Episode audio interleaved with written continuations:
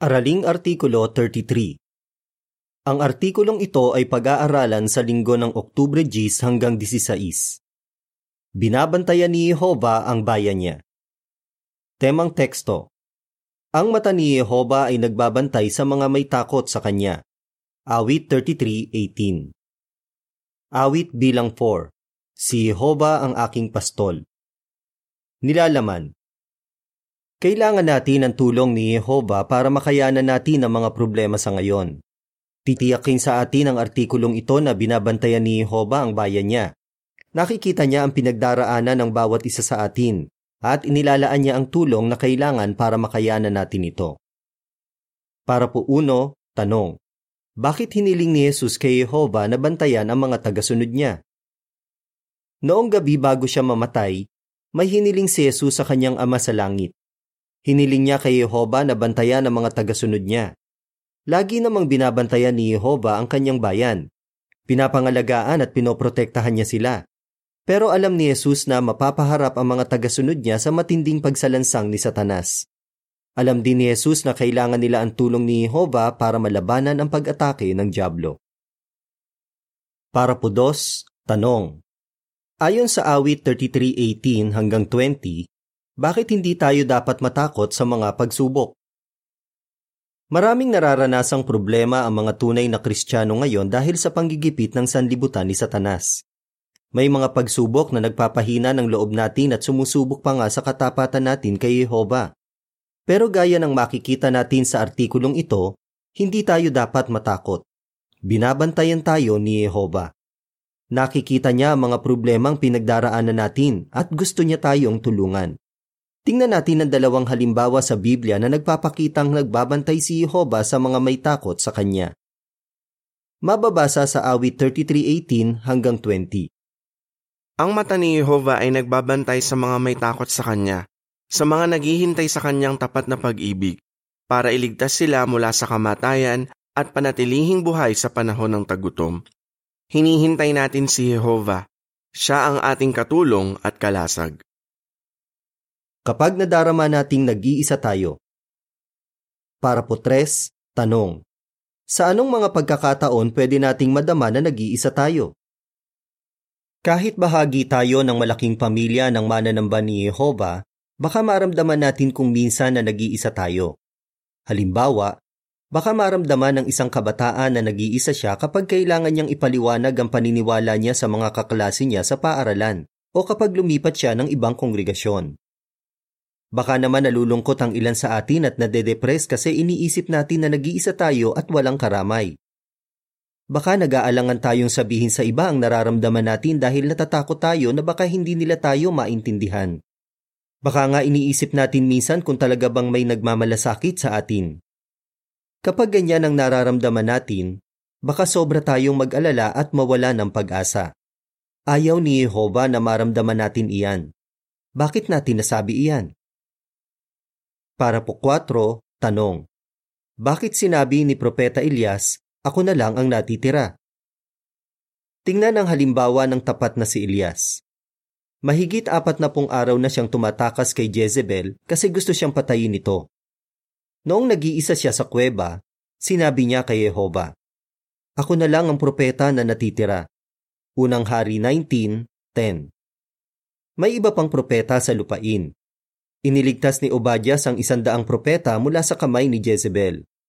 Pero bakit naramdaman ni Elias na nag-iisa siya? Inisip ba niya na patay na ang lahat ng propetang iniligtas ni Obadias?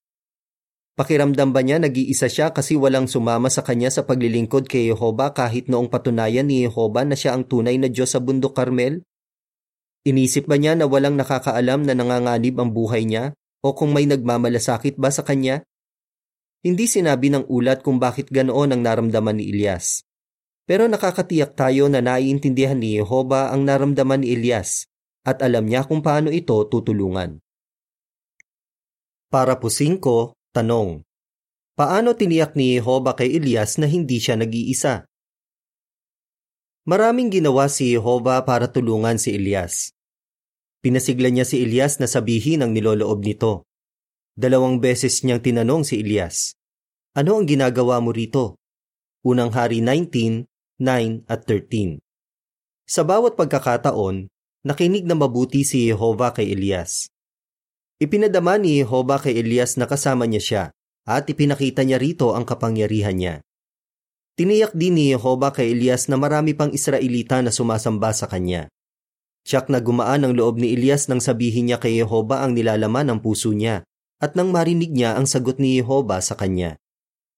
Binigyan ni Jehova si Elias ng ilang mahalagang atas. Inutusan niya si Elias na atasan si Hazael bilang hari ng Syria, si Jehu bilang hari ng Israel, at si Eliseo bilang propeta. Ibinigay ni Jehova ang mga atas na ito kay Elias para tulungan siyang maging positibo.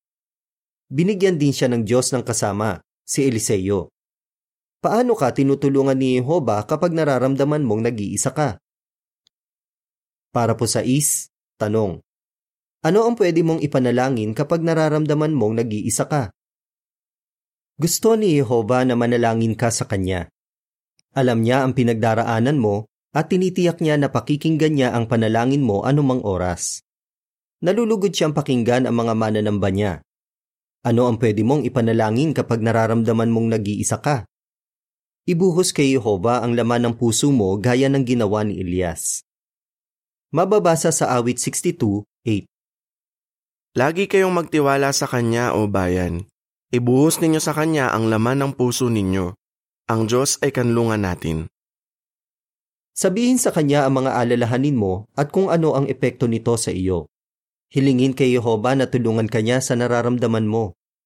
Halimbawa, kung nararamdaman mong nag-iisa ka at natatakot kapag nagpapatotoo sa paaralan, humingi ng lakas ng loob kay Yehova para magawa ito.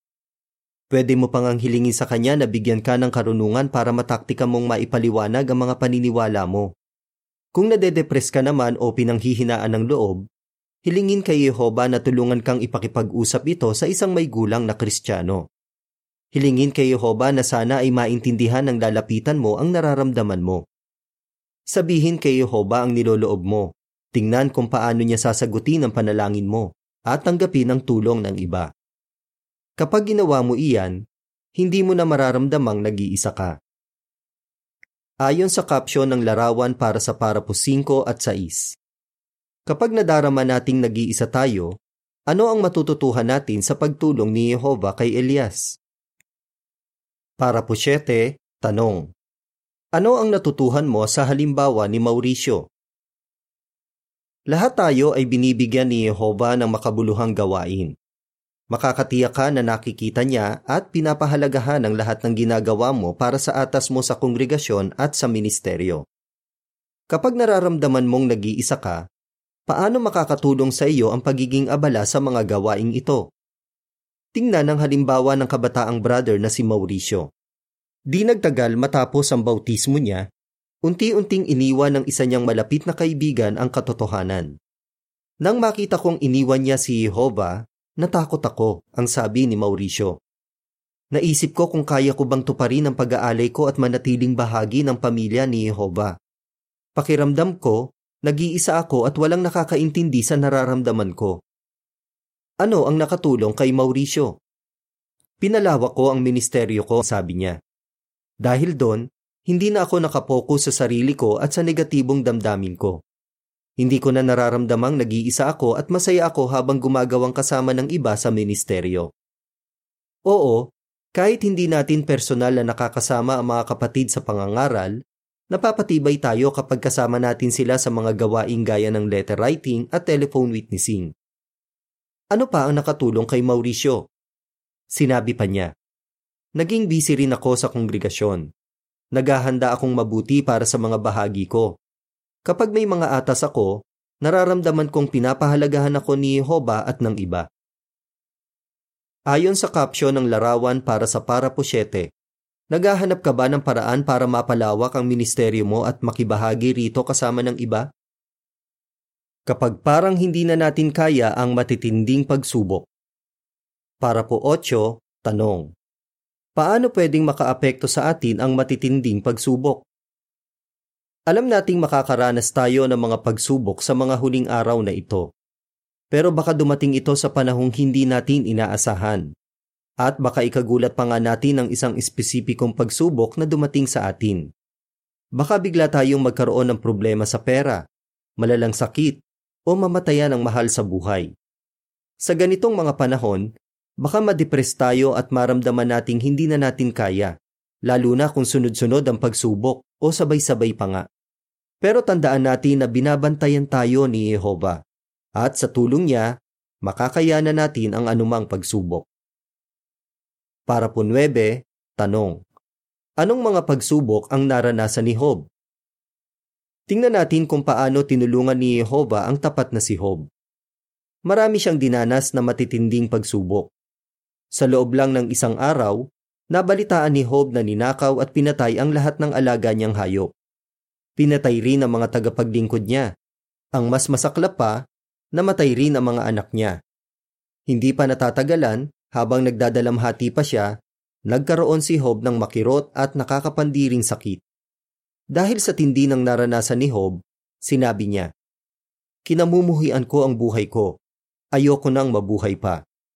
Job 7.16 Para po Gis, tanong, Paano ibinigay ni Jehova ang mga kailangan ni Job para matiis niya ang mga pagsubok? Binabantayan ni Jehova si Job. Dahil mahal ni Jehova si Job, ibinigay niya ang kailangan nito para matiis ang mga pagsubok at manatiling tapat. Nang kausapin ni Jehova si Job, ipinaalala niya rito ang kanyang walang hanggang karunungan at ang pag-ibig niya sa mga nilalang niya. Bumanggit siya ng maraming kahangahangang hayop. Ginamit din ni Jehova ang tapat na kabataang si Elihu para patibayin si Job. Tiniyak ni Elihu sa kanya na laging pinagpapala ni Jehova ang mga mananamba niya dahil sa pagtitiis nila. Pero pinakilos din ni Jehova si Elihu na maibiging payuhan si Job. Tinulungan ni Elihu si Job na huwag masyadong mag-focus sa sarili niya. Ipinaalala niya kay Job na napakaliit natin kumpara kay Jehova ang may lalang ng universo. Binigyan din ni Jehova si Job ng isang atas, ang ipanalangin ng tatlong kasamahan niya na nagkasala. Paano tayo tinutulungan ni Jehova ngayon kapag nakakaranas tayo ng mahihirap na pagsubok? Deskripsyon ng larawan sa pabalat Gusto ni Jehova na tiyakin kay Job ang pagmamahal niya. Kaya kinausap niya ito at ipinaalala rito kung paano niya maibiging pinapangalagaan ang mga nilalang niya. Para po 11, tanong. Paano tayo mapapatibay ng mga teksto sa Biblia kapag may mga pagsubok? Hindi direktang nakikipag-usap sa atin si Jehovah gaya ng ginawa niya kay Job. Pero nakikipag-usap siya sa atin sa pamamagitan ng kanyang salita, ang Biblia. Para mapatibay tayo, binigyan niya tayo ng pag-asa sa hinaharap. Pag-isipan ang ilang teksto sa Biblia na makapagpapatibay sa atin kapag may mga pagsubok. Tinitiyak sa atin ni Jehovah na walang makapaghihiwalay sa atin sa pag-ibig niya kahit pa ang matitinding pagsubok. Roma 8.39 Tinitiyak din niya sa atin na malapit siya sa lahat ng tumatawag sa kanya sa panalangin. Awit 145.18 Sinasabi rin sa atin ni Jehovah na kung aasa tayo sa kanya, matitiis natin ang anumang pagsubok at magiging masaya pa nga kahit may pagdurusa. Ipinapaalala sa atin ng salita ng Diyos na ang mga pagsubok ay pansamantala at panandalian lang kung ikukumpara sa walang hanggang pagpapala na ibibigay ni Jehovah sa atin. Binibigyan tayo ng pag-asa ni Jehovah na aalisin niya ang dahilan ng lahat ng ating pagsubok, si Satanas na Diablo at ang lahat ng tumutulad sa masasamang gawa niya. May mga kabisado ka bang teksto na tutulong sa iyo na matiis ang mga pagsubok sa hinaharap?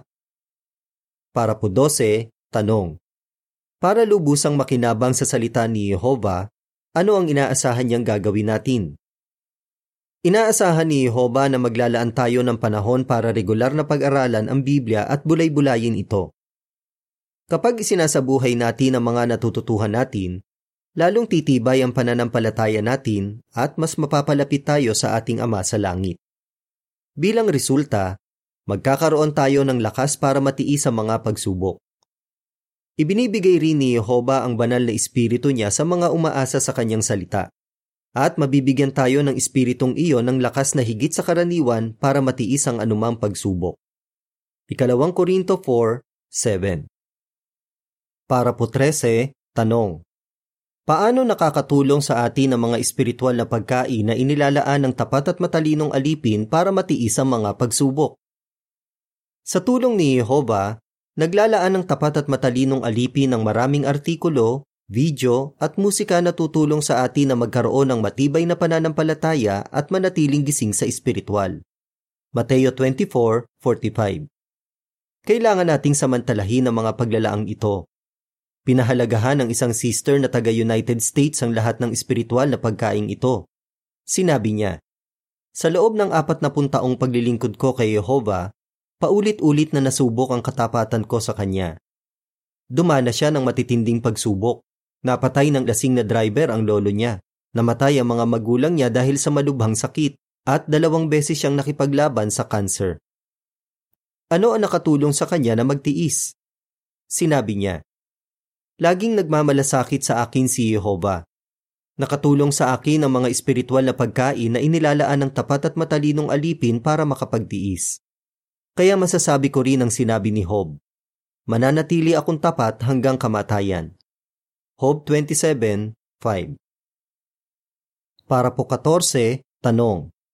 Paano ginagamit ni Jehovah ang mga kapatid para tulungan tayo sa panahon ng mga pagsubok? Tinuruan ni Jehovah ang bayan niya na mahalin at patibayin ang isa't isa sa mahihirap na panahon. Mababasa sa unang Tesalonika 4:9. Pero kung tungkol naman sa pag-ibig sa mga kapatid, hindi na namin ito kailangang isulat sa inyo dahil tinuruan na kayo ng Diyos na mahalin ang isa't isa. Tinutularan ng mga kapatid natin si Elihu. Handa nila tayong tulungan na manatiling tapat kapag nakakaranas tayo ng mga problema. Tingnan kung paano pinatibay at tinulungan ng kongregasyon si Dayan na manatiling malakas sa espiritual nang magkasakit ng malubha ang asawa niya. Sinabi niya, Napakahirap nun. Pero naramdaman namin ang maibiging pangangalaga ni Jehovah sa mahihirap na panahong iyon. Maraming ginawa ang kongregasyon para tulungan kami. Nakatulong sa aming makapagtiis ang mga pagbisita, mga tawag at yakap ng mga kapatid.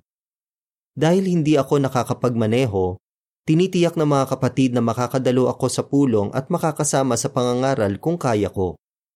Talagang isang pagpapala na maging bahagi ng isang espiritual na pamilya na may pagmamahal sa isa't isa.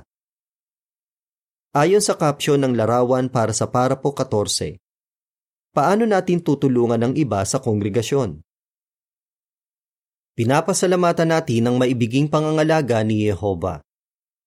Para po 15, tanong. Bakit kumbinsido tayo na makakayanan natin ang mga pagsubok? Lahat tayo ay dumaranas ng pagsubok. Pero gaya ng natutuhan natin, hindi natin kailangang solohin ang mga pagsubok. Gaya ng isang maibiging ama, lagi tayong binabantayan ni Jehovah. Lagi natin siyang kasama, handang makinig kapag humihingi tayo ng tulong, at gustong gusto niya tayong tulungan. Kumbinsido tayo na makakayanan natin ang mga pagsubok dahil ibinibigay niya ang lahat ng kailangan natin para makapagtiis. Ibinigay niya sa atin ang Biblia, ang pribilehiyong manalangin, ang saganang espiritual na pagkain, at ang maibiging mga kapatid para tulungan tayo sa panahon ng pangangailangan. Para po 16, tanong. Paano tayo mananatili sa maibiging pangangalaga ni Jehovah? Laking pasasalamat natin na binabantayan tayo ng ating Ama sa Langit. Nagsasaya ang puso natin dahil sa Kanya. Awit 33:21. Maipapakita natin kay Jehovah na pinapahalagahan natin ang maibiging pangangalaga niya kung sasamantalahin natin ang lahat ng paglalaan niya para tulungan tayo. Kailangan din nating gawin ang bahagi natin para manatili sa pangangalaga ng Diyos. Sa ibang salita, kung gagawin natin ang lahat para sundin siya, at gagawin ng tama sa paningin niya, babantayan niya tayo magpakailanman. Ano ang sagot mo? Paano tayo tinutulungan ni Jehovah kapag nararamdaman nating nag-iisa tayo? Paano tayo tinutulungan ni Jehovah kapag parang hindi na natin kaya ang matitinding pagsubok? Bakit dapat nating pahalagahan ang maibiging pangangalaga ni Jehovah? Awit bilang 30 Aking kaibigan, Diyos at Ama. Katapusan ng artikulo.